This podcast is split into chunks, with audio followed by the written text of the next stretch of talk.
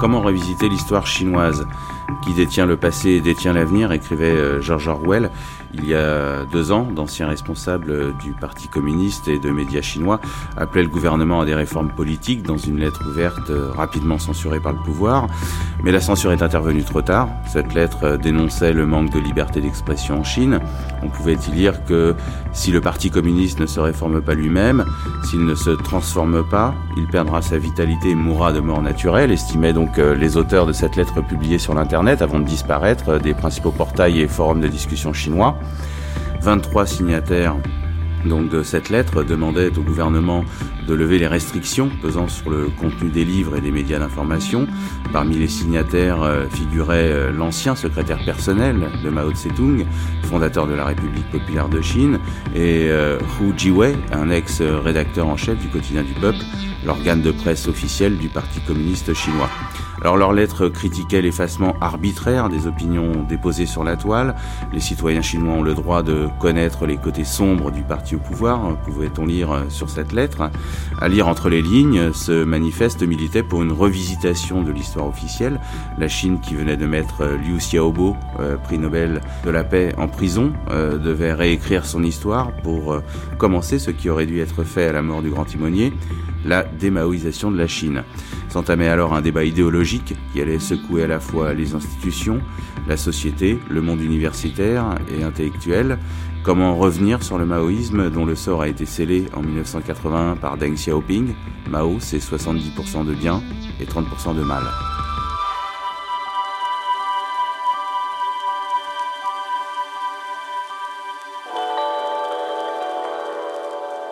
Pour tenter de répondre donc à, cette grande question, euh, avec nous dans ce studio improvisé euh, ici à Pékin, Ding Dong, jeune instruit euh, qui fait partie de la génération de ceux qui ont été envoyés à la campagne pendant la révolution culturelle, euh, garde rouge, longtemps professeur d'histoire à l'université euh, du Shanxi. Vous avez longuement réfléchi sur l'histoire non officielle, celle qu'on ne raconte pas ici en Chine. À côté de vous, euh, Tsui Weiping, ancienne professeure à l'Académie de Pékin, blogueuse connue, intellectuelle engagée, à l'origine de nombreuses pétitions.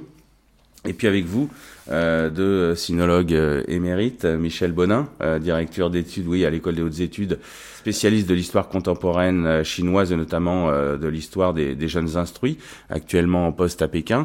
Et puis à côté de vous, euh, Jean-Philippe Béja, directeur de recherche au CNRS et au Centre d'études françaises sur la Chine contemporaine, actuellement également en poste à Pékin à l'Institut de sociologie de l'Académie des sciences sociales de Chine.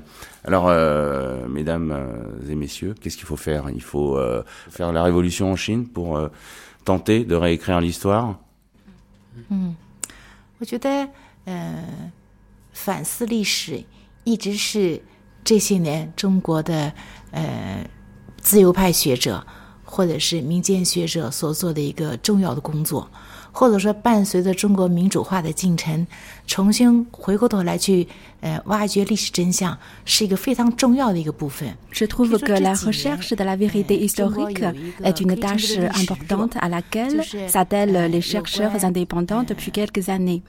一九四九年以来的那个，就是你刚才提到的一些被抹杀的历史。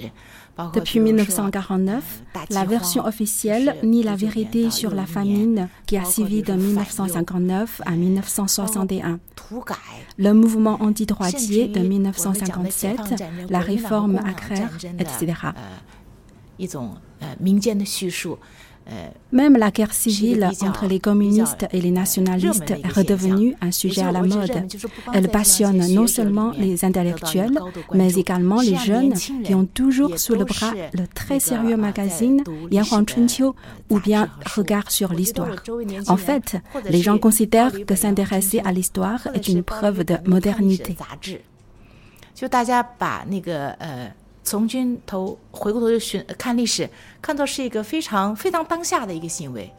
Mais alors, Ding Dong, vous vous intéressez à l'histoire non officielle. Il y a une histoire officielle, une histoire non officielle. C'est quoi cette histoire non officielle 这个事儿啊是这样哈，就是说这个中国啊是一个非常重视历史的国家，啊，历代统治者都非常重视历史。 La Chine est un pays qui attache une importance toute particulière à l'histoire.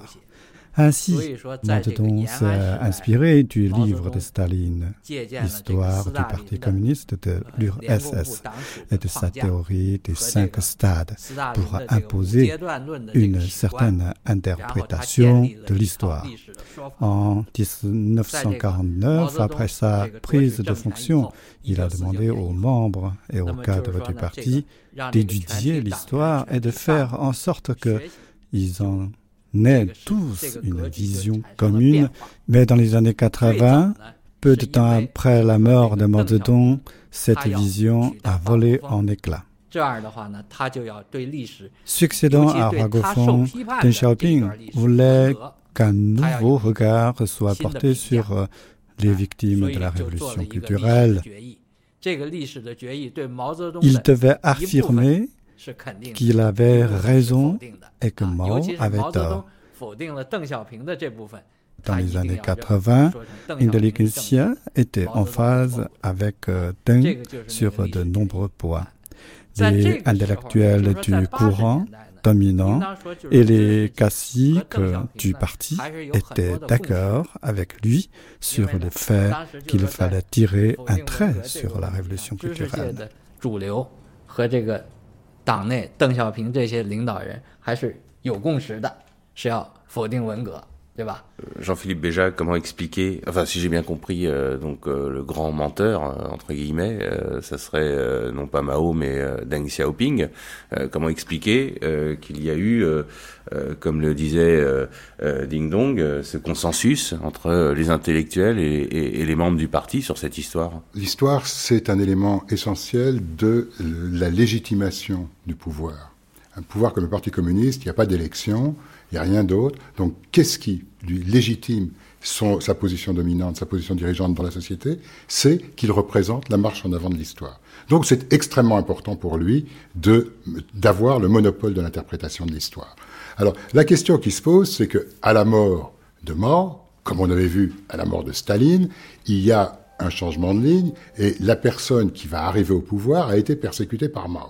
Mais l'ensemble de la société a souffert des mouvements qui ont été lancés par Mao. Simplement, Deng Xiaoping a commencé à souffrir des mouvements de Mao à partir de 1960. Donc, il va euh, dénoncer la révolution culturelle. Il va appeler la révolution culturelle les années 66-76, les dix dernières années du règne de Mao. C'est une façon déjà qui est, euh, qui est tout à fait euh, discutable. Mais enfin bon. En même temps, dans la société, il y a un grand nombre de victimes de ce mouvement. Et donc ils sont d'accord, bien évidemment, pour dénoncer la, euh, euh, la dictature du grand timonier. D'où ce consensus qui existe entre Deng Xiaoping et l'intelligentsia en grande partie, qui a été très largement victime de la révolution culturelle, mais aussi de tous ceux qui ont été persécutés par les euh, divers cadres, par donc les victimes de la révolution culturelle. Mais évidemment, quand on commence à dénoncer les excès du pouvoir, il y a un certain nombre de victimes des mouvements antérieurs qui vont commencer à prendre la parole. Et c'est ce qu'on verra notamment sur le mur de la démocratie dans les années 78-79, où les gens vont venir dénoncer les excès dont ils ont été victimes, c'est-à-dire les persécutions. Alors d'abord pendant le mouvement d'éducation socialiste, et puis les droitiers, ces 550 000 intellectuels, qui, enfin, c'est 150 000 personnes qui ont été envoyées euh, dans les camps de rééducation par le travail pour avoir répondu à l'appel de mort et critiqué les excès du parti. Euh, ces gens-là aussi vont dire, mais nous aussi, nous sommes des victimes de la dictature, de, des, dernières années de mort. Seulement le problème, c'est que Deng Xiaoping avait prononcé le discours qui a lancé la campagne antidroitière. Et c'est là qu'on commence à avoir une espèce de euh, divergence entre les victimes et le pouvoir représenté par Deng Xiaoping. Et à ce moment-là, on arrivera donc en 1981 à cette décision sur l'interprétation de l'histoire qui est censée mettre un terme au débat. On ne débat plus de ça. Les 20 dernières années sont mauvaises, mais on ne réhabilite pas les droitiers. On dit simplement que le mouvement a été étendu au-delà de ces cibles. Donc, ils seront jamais réhabilités. Ils ne sont toujours pas réhabilités aujourd'hui. Ces 600 000 personnes qui ont été victimes de ce mouvement ne sont pas réhabilitées. On a simplement corrigé les verdicts. C'est pas la même chose. Ils n'ont pas eu d'indemnité. Et donc, si vous voulez, à ce moment-là, on a la version officielle qui est, il y a eu du mauvais schéma dans les 20 dernières années, Mais il faut surtout pas discuter trop en détail tout ce qui s'est passé avant, ni non plus ce mouvement antidroitier et les autres. Et même sur la révolution culturelle, on va dire non, on n'en parle plus. Maintenant, on a un verdict, passons à autre chose, regardons vers l'avenir. Car le problème de la multiplicité des visions de l'histoire, c'est aussi une condition pour la démocratisation. Si vous avez diverses interprétations de l'histoire passée qui, qui euh, voient le jour, on peut avoir aussi diverses interprétations du futur. Comme le disait très justement Orwell, qui détient le passé détient le futur. Michel Bonin. Oui, donc ce, ce que je, moi, ce que je voulais dire, c'est que euh, cette convergence euh, entre les, disons, les, les, intellectuels ou la société en général et puis euh, Deng Xiaoping, elle est très brève. Hein, et c'est parce que, parce que en fait, euh, Deng Xiaoping, il va euh, vouloir, il, il veut réinterpréter un peu l'histoire officielle uniquement, euh, comme l'a dit Jean-Philippe, pour ses propres intérêts. Euh, mais fondamentalement, il reste maoïste dans le sens où euh, il veut utiliser euh, l'histoire pour justifier sa, pour légitimer son, son, son propre pouvoir. Et là-dessus, il n'a pas changé. Donc c'est très très provisoire le moment où euh, finalement il accepte que, que la, la société euh, rappelle ses souffrances. bon, mais il veut pas que ça remette en question le parti.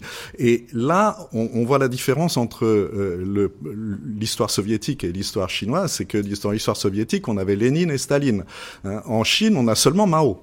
Donc le problème, c'est qu'il peut pas y avoir de démaoïsation. Donc euh, Deng s'y est absolument opposé à toute démaoïsation, euh, malgré le souhait d'une bonne partie des, des, des, gens qui ont, qui ont écrit euh, à la fin des années 70, les intellectuels, les jeunes avaient été envoyés à la campagne, etc., parce que il craignait que ça, que ça mette à bas absolument toute légitimité du Parti communiste lui-même. Et il a repris les termes mêmes qu'avait employé Mao à Yan'an, hein, qui avait lui-même fait euh, euh, publier une décision sur quelques points euh, du historiques du parti, donc c'était à peu près le même titre, hein, qui à l'époque, parce que Mao voulait affirmer sa propre position dans l'histoire du Parti communiste chinois.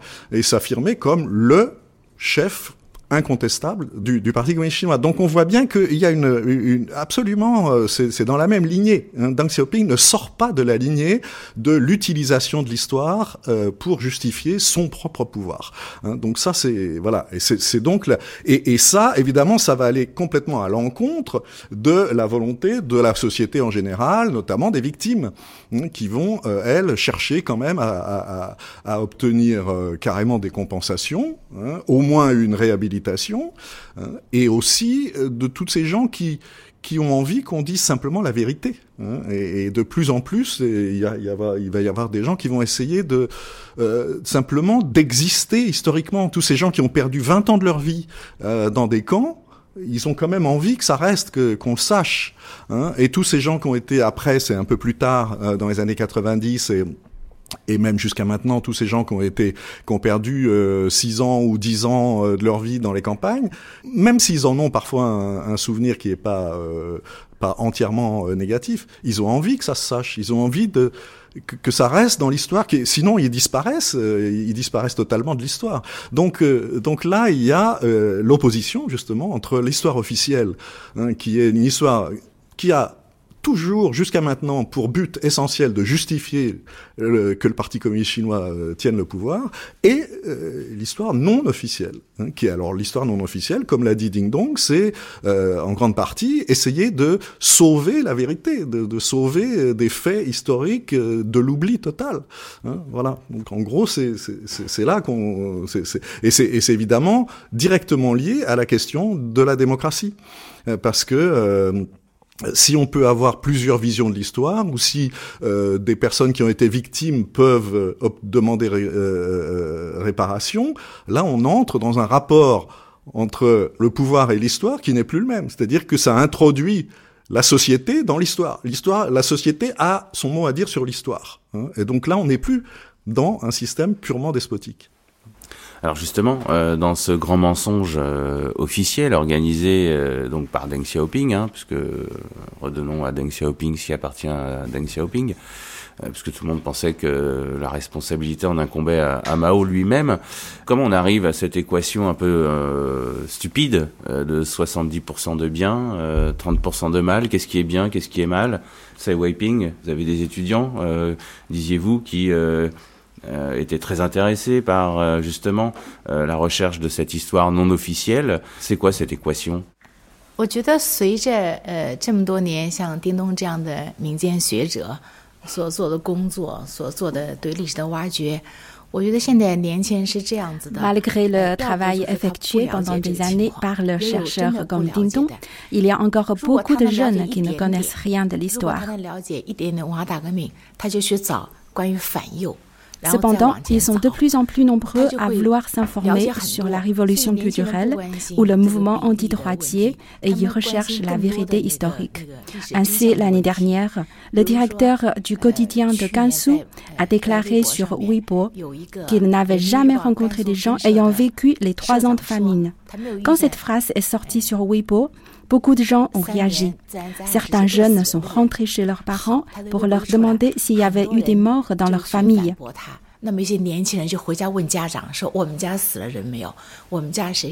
Ensuite, ils en ont discuté sur Weibo. Les enquêtes historiques sont les sujets de plus en plus demandés. Si un poste parle d'un événement historique, il a toutes les chances de se retrouver partout sur la toile. 现在在这个中国这个大陆，这个讲这个历史哈，现在实际上是两个语境。一个语境呢，就是这官方的官方的语境呢，基本上还是要坚持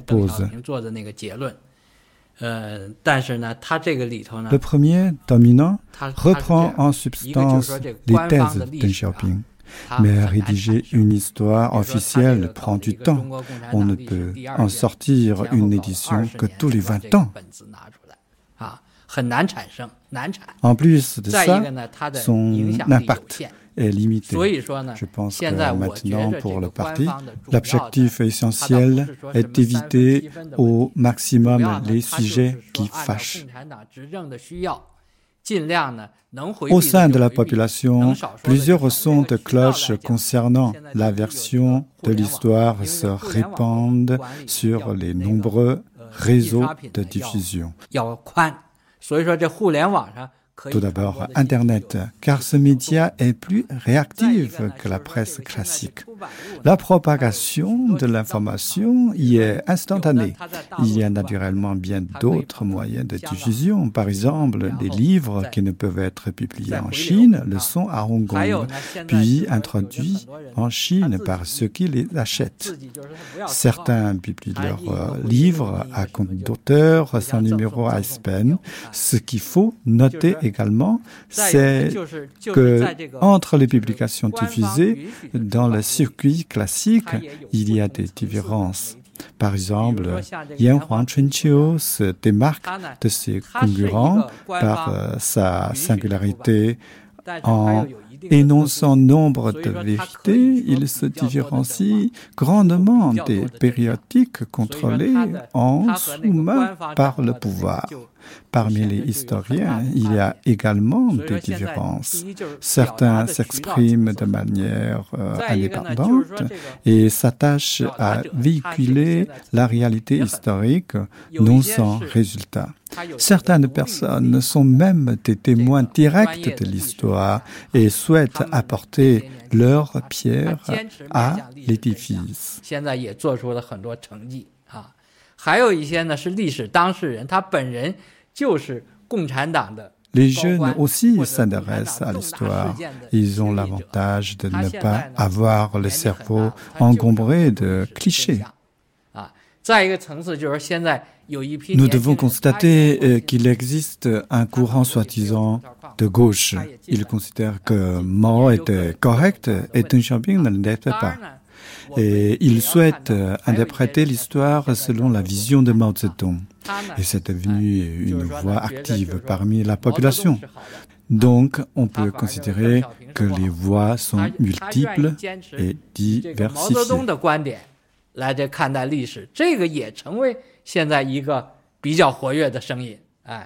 所以说现在是多元了，民民间是多元了。Alors vous parliez tout à l'heure, Michel Bonin, de, de, de l'Union soviétique, où aussi il y avait une science du langage, où on accusait les, les Suisses de voler les montres russes. Euh, pour ne pas accuser euh, les autres.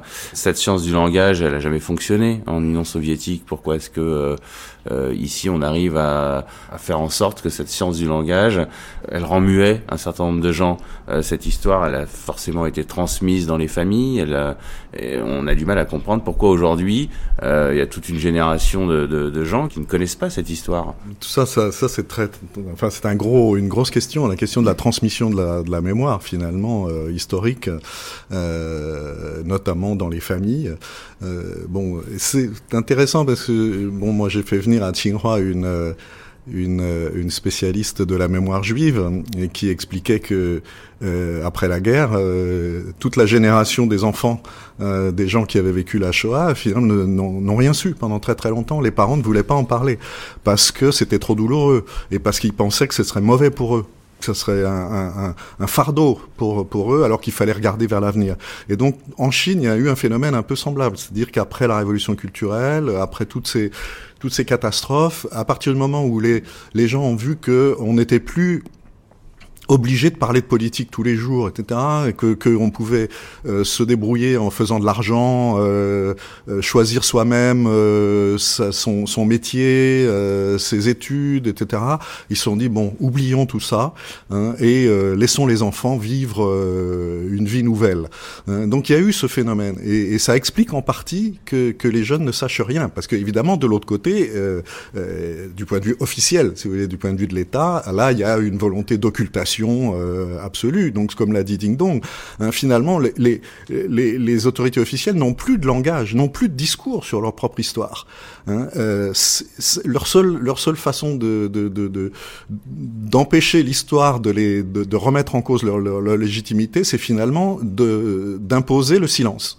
Hein. Donc, c'est le silence officiel contre toutes sortes de, de discours euh, non officiels.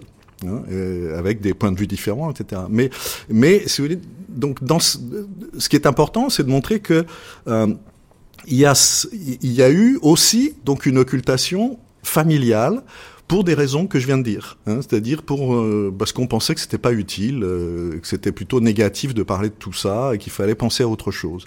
Mais ce qui se passe souvent, c'est que les, les jeunes générations, elles, ne, ne, marchent pas. Au bout d'un certain temps, elles disent, mais on aimerait bien savoir. Hein, moi, j'ai sorti mon livre sur les, les jeunes instruits, euh, euh le, mouvement d'envoi des jeunes instruits à la campagne. La première fois que j'ai fait une conférence euh, en Chine, donc c'est le, le, livre est sorti en chinois aussi. Première fois que j'ai fait une conférence, j'ai été surpris de voir que la moitié étaient des jeunes. Je me suis dit, mais comment ça se fait? Hein euh, Je pensais qu'il y aurait que les anciens jeunes instruits qui seraient intéressés par ce sujet. Eh bien non, c'était des jeunes qui voulaient essayer de comprendre l'histoire de leurs parents. Et, ça, c'était vraiment très intéressant, si bien que j'ai même fait euh, une conférence avec avec un enfant de jeune instruit pour discuter. Donc c'est, euh, je pense qu'il il y a là quelque chose qui est, important, c'est que la jeune génération voudrait savoir.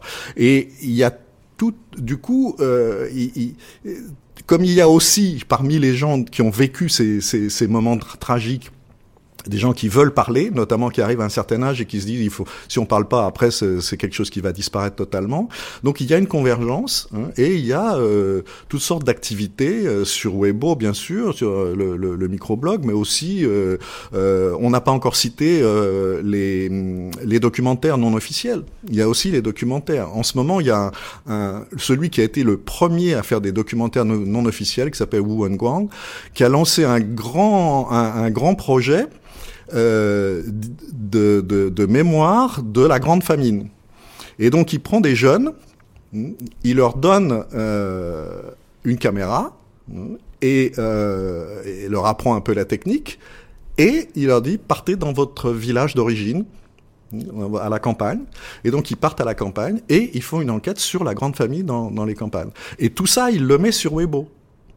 Et, donc tous les jours, vous pouvez voir des preuves avec les photos des gens qui disent euh, bah, hier il y avait une vieille dame qui disait bah voilà mon, mon bébé est mort euh, pendant la grande famine etc donc c'est Voilà, tout ça, euh, ils peuvent pas l'empêcher.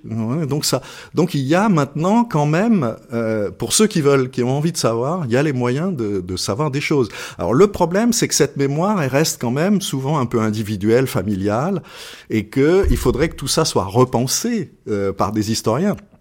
Alors il y en a qui essayent de faire ce travail, mais comme le disait Ding Dong, la plupart du temps, ils sont obligés de publier à Hong Kong. Mais enfin, Hong Kong existe. Hein. Ils peuvent publier à Hong Kong, et puis en fait, euh, après, les livres euh, peuvent revenir en Chine, ou bien les textes euh, publiés à Hong Kong sont mis sur Internet Hein, et, ou, ou, bien ils sont piratés. Il y a des éditions pirates qui sont en Chine. Hein, comme mon, mon, livre au départ, il été publié à Hong Kong, il a eu tout de suite une édition pirate en Chine, avant d'avoir une édition officielle. Et donc euh, tout, tout ça, ça fait que l'information quand même sur l'histoire, elle commence à, à, à, se diffuser. Et, et, dans une certaine mesure, on peut dire que euh, euh c'est elle qui, qui, qui tient le haut du pavé, parce que parce que le pouvoir lui-même n'a plus de discours. Il a plus de discours. Il sait plus quoi dire que le silence, l'oubli. Jean-Philippe Béja, vous n'aviez pas l'air totalement d'accord avec euh, Michel Bonnet. Non, non, je crois que je, je, je suis d'accord, mais je crois qu'il faut peut-être préciser euh, quand on dit le pouvoir n'a pas de discours sur l'histoire, c'est pas il n'a pas de discours sur l'histoire. Il a au contraire tout un discours sur l'histoire. Il n'a pas de discours sur les, les faces noires de l'histoire, sur les aspects sombres de l'histoire. Et là-dessus, il fait le blackout et essaye de maintenir ce blackout. Mais on peut pas dire qu'il n'est pas un discours. Au contraire, on a la marche héroïque du Parti communiste qui montre la marche en avant de euh, l'ensemble du du, pays. Donc euh, il y a un discours officiel. Et euh, ce qui est intéressant dans justement cette histoire non officielle, cette histoire de la société, c'est que en fait l'initiative n'a pas été prise par des historiens. Et c'est ce qui s'était passé également en Union soviétique. Le mouvement Memorial, qui a été créé en 1988 pour rendre hommage aux victimes de Staline, n'a avait pratiquement pas d'historiens en son sein.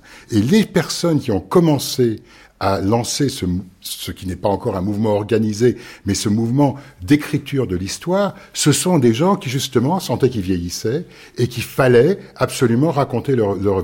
Et puis, il faut voir, c'est des gens qui sont souvent engagés politiquement. C'est des gens qui ont été traumatisés par le massacre du 4 juin, qui ont revisité l'histoire de leur répression et qui estiment que, voyant justement le, blackout total qui est fait sur le 4 juin et le silence, l'ignorance, le 4 juin 1989, le massacre de Tiananmen, l'ignorance des jeunes se sont dit, il faut absolument, si on veut avoir une véritable démocratie en Chine, il faut absolument que l'on puisse regarder l'histoire en face pour que ça ne se reproduise plus. Et vous avez des initiatives prises par des victimes de divers mouvements qui étaient euh, euh, lycéens dans les années 50 dans un bled du sud-ouest de la Chine, qui font ce que, décrivait Ding Dong, c'est les samizdat.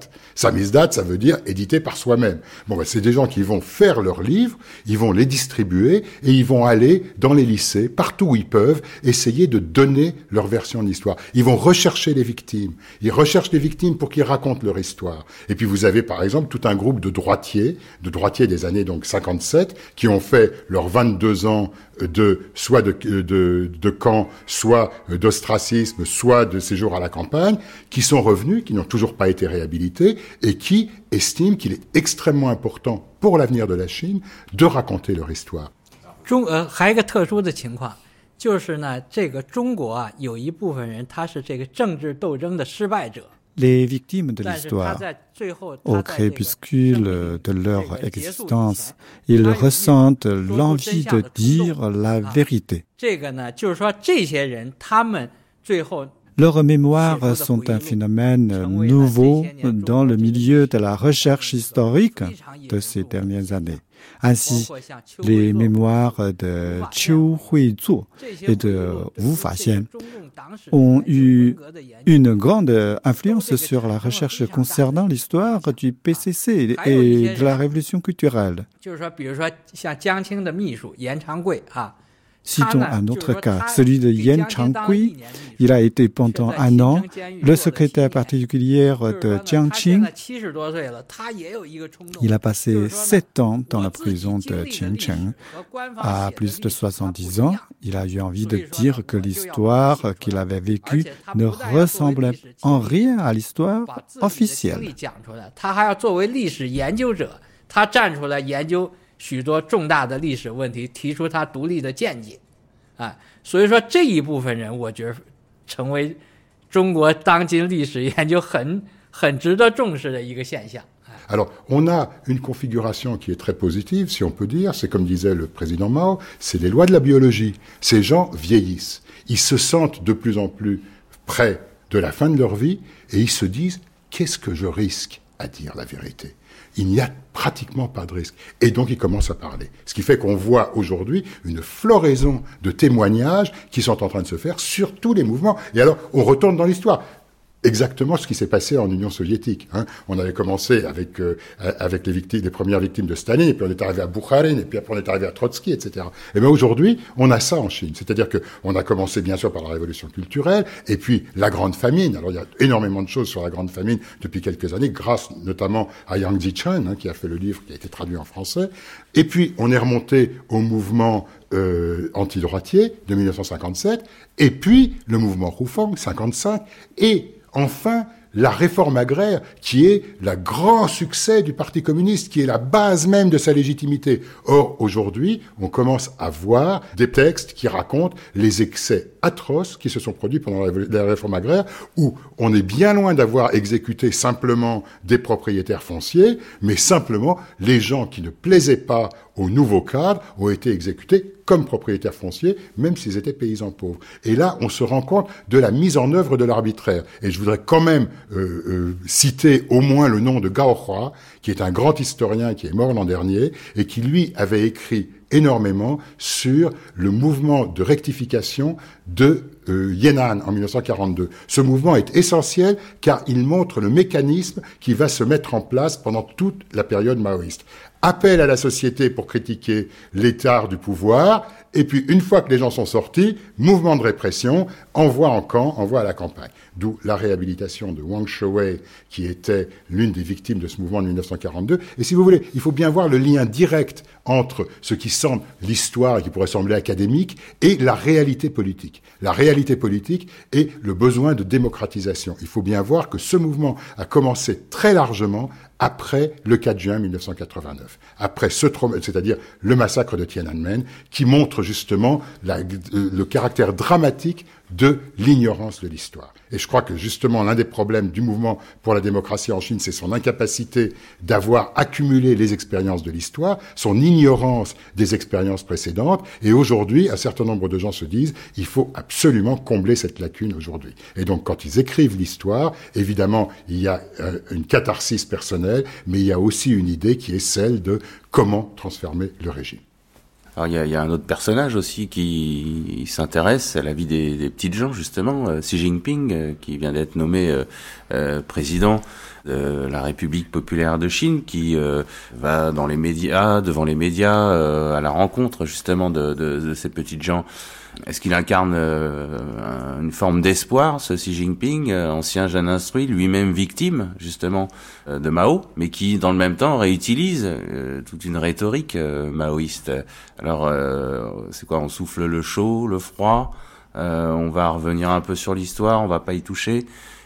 Comment on, comment on voit les, les perspectives d'avenir 我觉得是这样哈，就是说这些年啊，中国这个官民矛盾啊。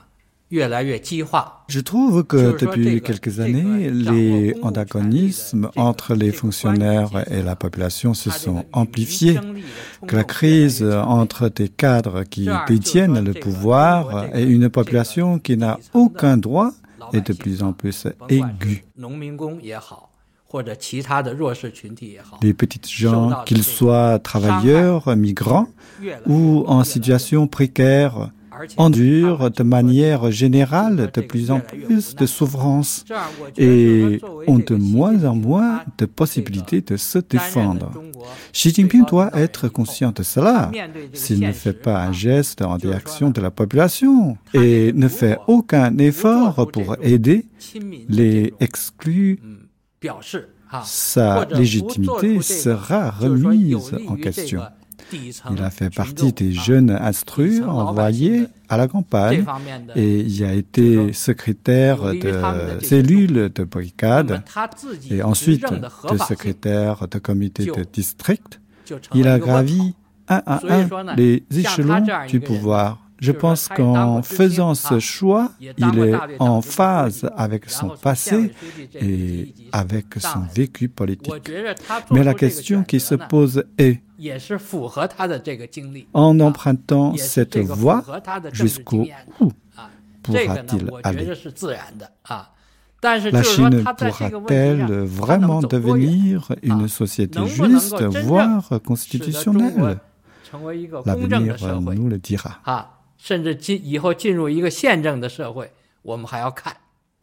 Oui, parce que comme vous le disiez tout à l'heure, euh, euh, revisiter l'histoire, c'est aussi prendre euh, des mesures pour aller vers une ouverture démocratique de la Chine. donc les simples citoyens s'emparent de cette histoire, les victimes, comme vous le disiez tout à l'heure, s'emparent de cette histoire pour dire que le Parti communiste raconte des mensonges et les Chinois font semblant d'y croire. Il y a des revues, des maoïsantes. je pense à la revue, alors pardonnez mon, mon accent, hein, Yan Huan Chuan dont un des, des rédacteurs, euh, Wu Se, euh, c'est lui qui disait justement que le pouvoir euh, chinois produisait des mensonges et que le peuple faisait semblant d'y croire. Pourtant, euh, donc le, le, 3 janvier 2013, il y a quelques semaines, le site web de, la revue était fermé. Donc, Jean-Philippe Béja. Bon, la fermeture du site web est un problème technique. Euh, c'est pas un problème politique. ça nous a été confirmé par par et je crois que je crois qu'en l'occurrence c'est vrai. Ce qui ne veut pas dire que Yang Huang ne subit pas de pression. Yang Huang subit des pressions, mais justement, euh, Ding Dong parlait tout à l'heure des cadres dirigeants du parti qui euh, profitent pour, euh, de, leur grand âge pour commencer à raconter la vérité sur l'histoire. Euh, Yan Huangchunqiu est protégé par des cadres qui ont euh, entre 88 et 96 ans euh, pour le plus jeune. Et donc c'est très difficile pour les dirigeants du parti de prendre leur téléphone et de dire à Du Daozheng ou de dire à Li Jue, bon écoutez, aujourd'hui taisez-vous. Parce que euh, ils ont une plus grande ancienneté dans le parti que. Donc, donc ça, c'est quelque chose qui est difficile. Mais ça ne les empêche pas, de temps en temps, d'interdire un certain nombre d'articles. Donc il y a toujours une bagarre entre les revues qui cherchent à euh, rétablir l'histoire et, le pouvoir. Pour la, question de, Xi Jinping, euh, je crois que, effectivement, rappelez-vous une chose. En 1985, Gorbatchev est arrivé au pouvoir. En 1988, il a autorisé la création de l'association mémoriale. L'association mémoriale avait comme but ouvert, public, de recueillir des fonds pour construire un mémorial aux victimes de Staline. C'était la perestroïka, ça aboutit aussi en grande partie à la, démocratisation, parce qu'il y a eu une grande euh, discussion dans l'ensemble de l'Union soviétique sur l'histoire du parti et sur la légitimité profonde du parti. Très franchement, j'imagine mal Xi Jinping arriver et dire voilà, nous allons autoriser la Jinyanbei euh, qui euh, va euh, établir euh, un monument aux victimes de Mao. D'abord parce que, comme le disait Michel, euh, Mao est à la fois le Lénine et le Staline. Donc, si vous, bah, c'est pour ça qu'on avait fait l'histoire des 20 ans, mais euh, c'est toujours la même personne. Donc, si vous attaquez Mao, vous attaquez la légitimité du régime. Donc, c'est difficile. Et puis, il a vu les résultats de, de, de ce genre de, de, ce genre de choses. Donc, si vous voulez, ce que je pense, c'est que ce qui risque de se passer, c'est ce que décrivait Ding Dong. C'est-à-dire de plus en plus de gens qui commencent à euh, donner leur propre version de l'histoire. Tant que c'est confiné sur euh, Internet, sur les euh, des revues qui sont certes officielles, mais euh, Chuntio a 170 000 lecteurs. Vous me direz, c'est pas mal hein, pour une revue historique. Euh, ici, on est à 1 milliard 400 millions d'habitants. Euh, on peut tout de suite relativiser. Donc, tant que c'est limité à des cercles relativement restreints, c'est pas très grave. Et là-dessus, il peut effectivement relâcher un peu la pression de temps en temps. Mais avoir de grands débats euh, au Parlement ou bien euh, dans l'ensemble des universités, des grands débats sur l'histoire ou dans la presse, ça, je crois qu'il va faire bien attention avant de s'y mettre. Et pourtant, on peut dire qu'il est bien placé. Il est lui-même une victime. Son père était une victime de Mao, il faut quand même le voir. Hein. Et son père a été un grand libéral. Donc, il a tout le pédigré nécessaire pour le faire. Moi, j'ai personnellement un certain nombre de doutes sur le fait qu'il va le faire. On ne peut pas avoir une histoire euh, euh, honnête parce qu'elle remettrait en, cause des intérêts absolument énormes de ce qu'est devenu le Parti communiste chinois, c'est-à-dire une énorme, euh, un énorme lobby euh, capitaliste euh, qui, qui, qui, possède une bonne partie des biens, de des, biens du pays. Donc, donc, donc, donc là, on est dans une situation un peu bloquée.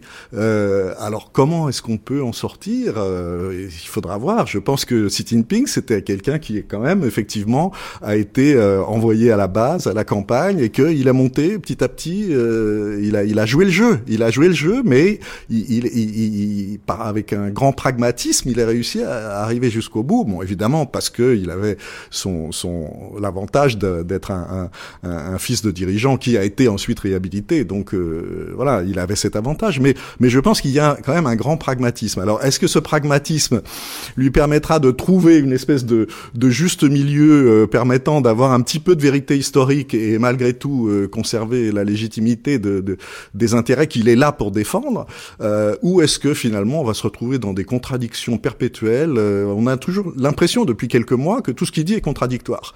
Hein, il dit une chose et puis après, pof, il dit autre chose qui a l'air complètement contradictoire. Euh, donc là, on est dans cette situation et c'est bon très difficile de, de, de dire aujourd'hui comment ces, ces contradictions seront résolues. Alors Deng Xiaoping, c'est l'homme des petites phrases. Hein, après avoir dit euh, que peu importait la couleur du chat du moment qu'il attrapait les souris, il dit donc cette phrase euh, en 1981. Euh, Mao, c'est 70% de bien et, et 30% de mal. c'est lui qui bloque la situation depuis depuis? Rappelons que 70-30, c'est la manière dont Mao avait parlé de Staline en 1956 au moment du 20e congrès. Donc non seulement il copie, mais en plus il bloque. Voilà. euh, euh, oui, euh, je crois que Bien sûr, mais Deng Xiaoping, il a, au fond, on pourrait dire, il a résumé la sagesse de la direction collective du Parti communiste. Je crois que c'est l'intérêt même du Parti communiste aujourd'hui. Alors, on peut passer à 60-40, hein, faut être sérieux. Ça, je pense que euh, même Xi Jinping est capable d'une telle initiative aussi osée. Hein, euh, 40 ans après la mort du grand timonier, c'est une chose possible. Mais euh, Michel le disait très clairement, euh, on ne peut pas remettre en question la position de Mao Zedong sans remettre en question la légitimité du pouvoir. Et la légitimité du pouvoir, c'est ce qui est essentiel. Vous n'avez aucun autre, vous avez deux, un autre moyen seulement de euh, renforcer la légitimité du pouvoir, c'est le développement économique et l'élévation du niveau de vie. Mais comme vous le savez, on n'est jamais maître des cycles de l'économie. On peut toujours retrouver, se trouver face à une crise et avoir un problème. Alors vous avez quoi? Vous avez la légitimité historique. Nous sommes là parce que l'histoire nous a désignés. C'est pas le peuple qui nous a désignés puisqu'il n'y a pas d'élection. Comment est-ce qu'on vérifie que le peuple vous a désigné? Eh bien, vous dites, voilà, le marxisme-léninisme, le peuple nous a désignés, nous sommes la force d'avant-garde du, euh, euh, du, du, peuple chinois. Et voilà, nous, nous, nous, nous, Si vous mettez ça en question, si vous dites, le fondateur était un tyran, euh, le, euh, le, développement historique, on a fait au moins pendant 30 ans, on a commis que des crimes. Et pendant les 30 ans suivants, on a fait le massacre de Tiananmen qui était réprimé les, euh, enfin, les nouvelles forces qui poussaient vers la modernisation du, du, du régime politique chinois. Si vous dites ça, on vous dit, mais qu'est-ce que vous faites là? Écoutez, vous avez prouvé devant l'histoire que vous étiez pas du tout les défenseurs des intérêts du peuple chinois. Donc dans ces conditions, c'est euh, ce qu'on appelle la bottom line. Hein. C'est une chose qu'on ne peut pas mettre en question. Vous, il faut que le Parti communiste euh, soit euh, correct. Vous savez, c'est devant euh, Tiananmen, si vous regardez Zhong Enlai, vous avez vive le grandiose, le correct, le juste Parti communiste chinois écoutez, jusqu'à maintenant, on n'a pas trouvé autre chose pour maintenir sa légitimité. Donc, si Xi Jinping trouve autre chose, on verra bien. Mais je crois que c'est pas demain la veille. Oui, d'autant qu'il y a un, un, un, énorme déficit de légitimité avec la, la corruption qui, qui, est de plus en plus euh, euh, dénoncée et, et, et, mal ressentie dans la population. Donc, euh, donc pour lutter contre ce, cette, ce, déficit énorme de légitimité, euh, il faut bien trouver euh, quelque chose. Et, il faut bien, il faut, il faut se, se, se, garder des, certaines bases. Hein. Et donc, dans ces conditions, pour l'instant, je ne vois pas comment il pourrait aller fondamentalement vers une une une réécriture plus honnête de l'histoire.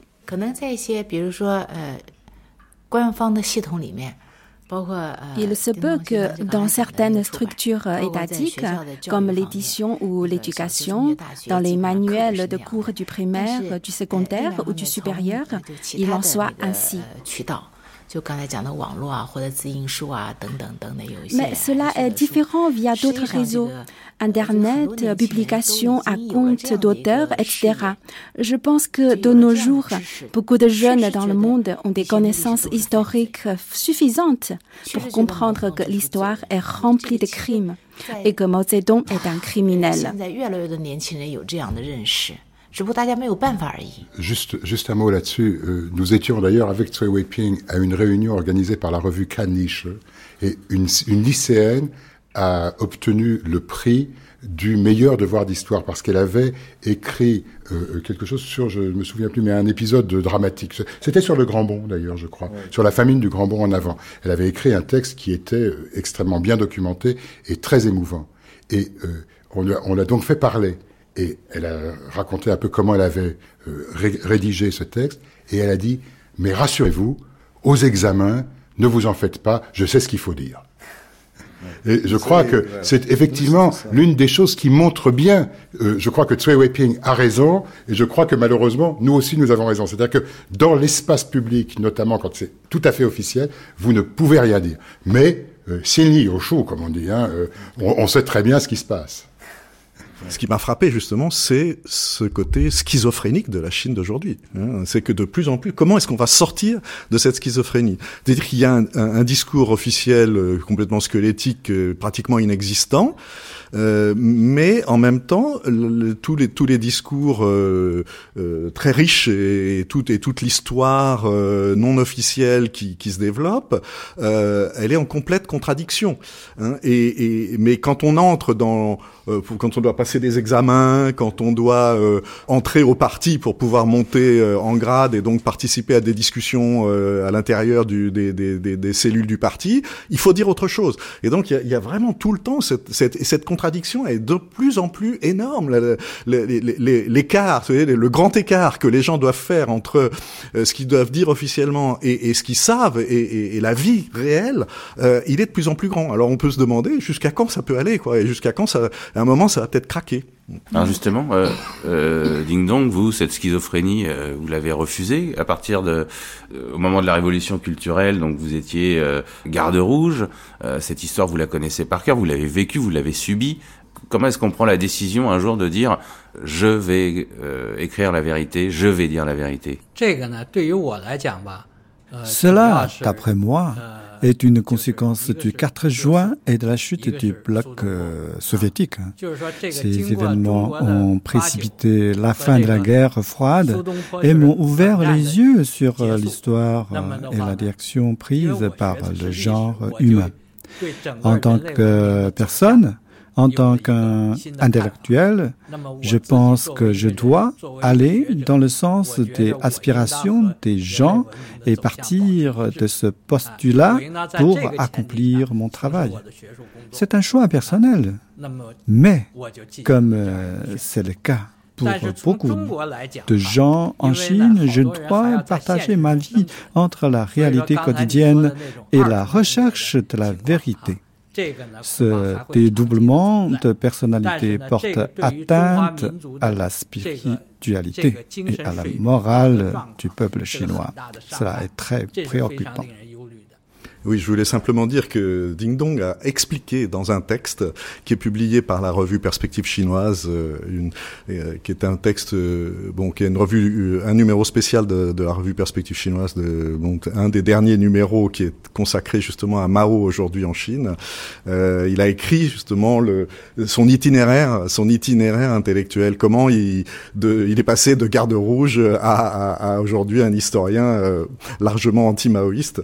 donc ça, ça je, voilà, je voulais, je voulais citer ça parce que la question, c'est, il a exactement répondu euh, de façon très détaillée euh, sur son son évolution intellectuelle et comment on, de, on passe effectivement d'un garde rouge à euh, quelqu'un qui qui a décidé que le pour pour pour pour ce qui lui reste à vivre, il va décrire la réalité de l'histoire euh, de l'époque maoïste. Juste rajouter un mot, il y a une personne aussi qui a écrit là-dessus, qui s'appelle Liu Xiaobo, qui est actuellement en prison, qui est le prix Nobel de la paix, et qui a expliqué justement l'importance d'écrire dans l'histoire. Et au fond, Ding Dong a fait le choix de vivre dans la vérité, de vivre, de dire ce qu'il pense et de penser ce qu'il dit. Euh, ce qui est, euh, il faut bien le voir, ça a l'air de rien. Il a l'air comme ça de quelqu'un tout à fait euh, normal, etc. Mais c'est quelqu'un de normal qui a un grand courage. Et je crois que Tsui Weiping aussi est une personne qui a décidé de vivre dans la vérité, de dire ce qu'elle pense et d'assumer les conséquences de ce qu'il pense. Et je vous assure que de temps en temps, on a des conséquences à assumer ici. Donc il faut simplement rappeler qu'on a affaire à des gens qui sont qui font preuve d'un très grand courage pour écrire la vérité. 我我补充一下丁当先生的工作，他刚才说他选择一个呃呃研究一个真实的历史的道路。 Monsieur Dindon vient d'expliquer ce qui l'a poussé à étudier l'histoire. Il y a une autre explication, en fait. Il se présente comme historien de la pensée populaire moderne en analysant le livre sur l'exécution de Hulot pendant la révolution culturelle. Il a fait la découverte d'une pensée populaire originale. Et il est devenu progressivement une personne sensible. Ce qui est dramatique, c'est que avant de sortir son livre à compte d'auteur, la police a perquisitionné chez lui et a embarqué l'ordinateur qu'elle ne lui a toujours pas restitué à ce jour. Il a également été amené et interrogé pendant plus de dix heures.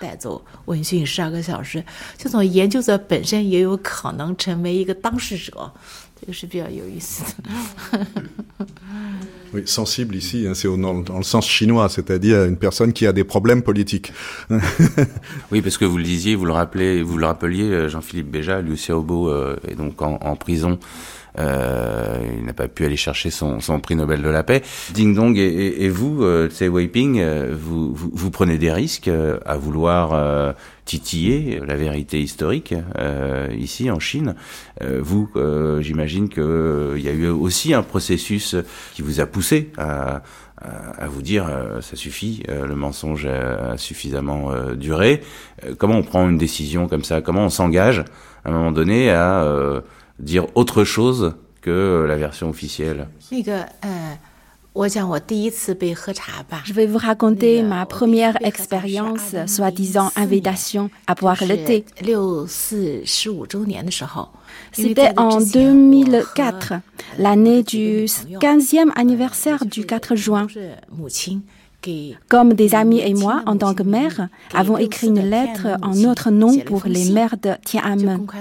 On nous a inscrits sur la liste noire. Naturellement, je n'ai pas fait que ça. C'est parce que j'ai voulu me souvenir de l'histoire et que j'ai eu envie que tout le monde prenne connaissance des choses qu'on nous cache et que j'ai commencé à être invitée à boire le thé. Et, et ensuite euh...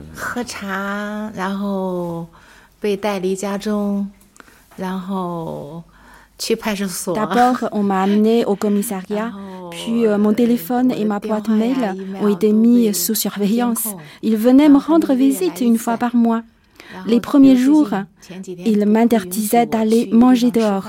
Puis, ils m'ont empêché d'inviter des amis à la maison. Alors, c'était juste une petite réunion amicale. Et c'est donc ça qui, vous pousse, à un moment donné, euh, à dire stop et à euh, justement euh, tenter de, réécrire une, une, une, vérité historique, en tout cas d'aller chercher la vérité historique Non, voilà le résultat lorsqu'on parle. Je pense que j'ai dit adieu au système en fait en 1989. Cette année-là a été un tournant pour moi dans ma manière d'appréhender les événements. 你 vous voulez que je vous raconte euh, une anecdote? Les Français n'ont pas souhaité l'éprouter. Mais aujourd'hui, je tiens quand même à vous en faire part. En septembre 2001, le ministre français des Affaires étrangères est venu en Chine. Il pensait rencontrer euh, tout un tas de personnalités. Une fois, il m'a invité à prendre le petit déjeuner à l'ambassade de France. J'avais rendez-vous en fait à 7h15. Quand elle a appris ça, la police a voulu m'empêcher de m'y rendre. À ce moment-là, je me trouvais en banlieue. J'étais sortie toute la soirée et je n'étais pas rentrée chez moi. Il y avait plein de flics devant ma porte. À une heure du matin, j'ai pris la voiture en direction de l'ambassade. Le secrétaire était sur le point de me recevoir quand, tout à coup, deux voitures ont pilé net devant moi, une de la police et une autre de la sécurité de l'école. Ils m'ont embarqué. Cela était clairement une atteinte à ma liberté. Ce n'est pas à cause de cela que j'ai choisi de dire la vérité, mais c'est parce que j'ai dit la vérité qu'il m'est arrivé tous ces ennuis. La France a refusé de révéler cette histoire. Même si elle n'est pas responsable de cet incident, elle y est tout de même impliquée, n'est-ce pas?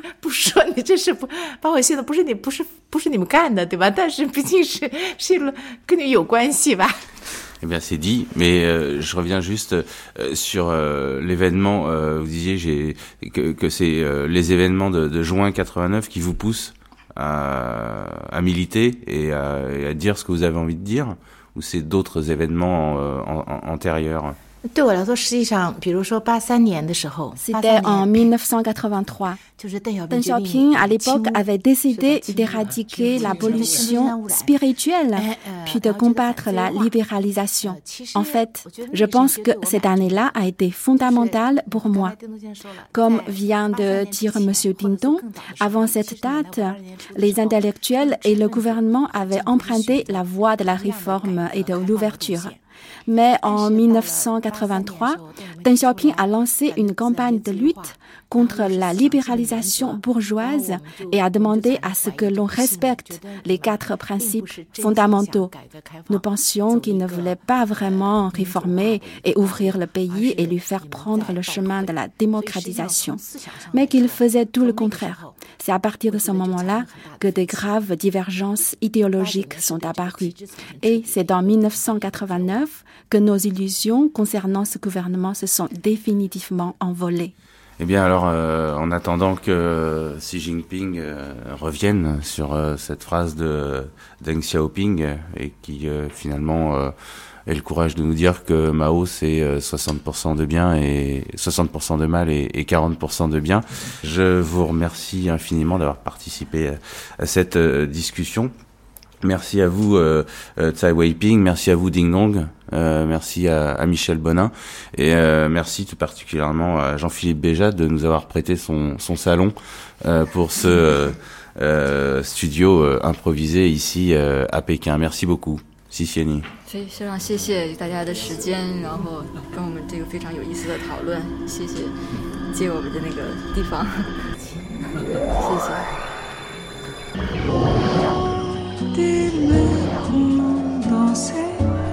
毛泽东来康涛也是。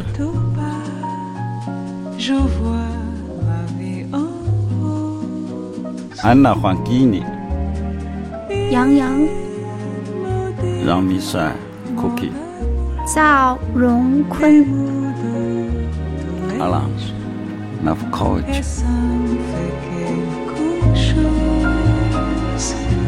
Ainsi s'achève cette avant-dernière étape de notre grande traversée consacrée à la Chine dans l'ombre de Mao. Dans quelques secondes, vous retrouverez comme tous les midis les bons plaisirs d'Ali Rebei.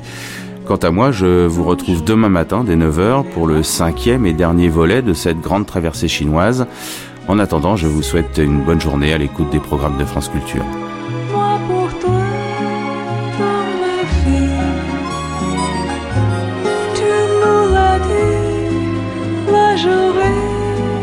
Alors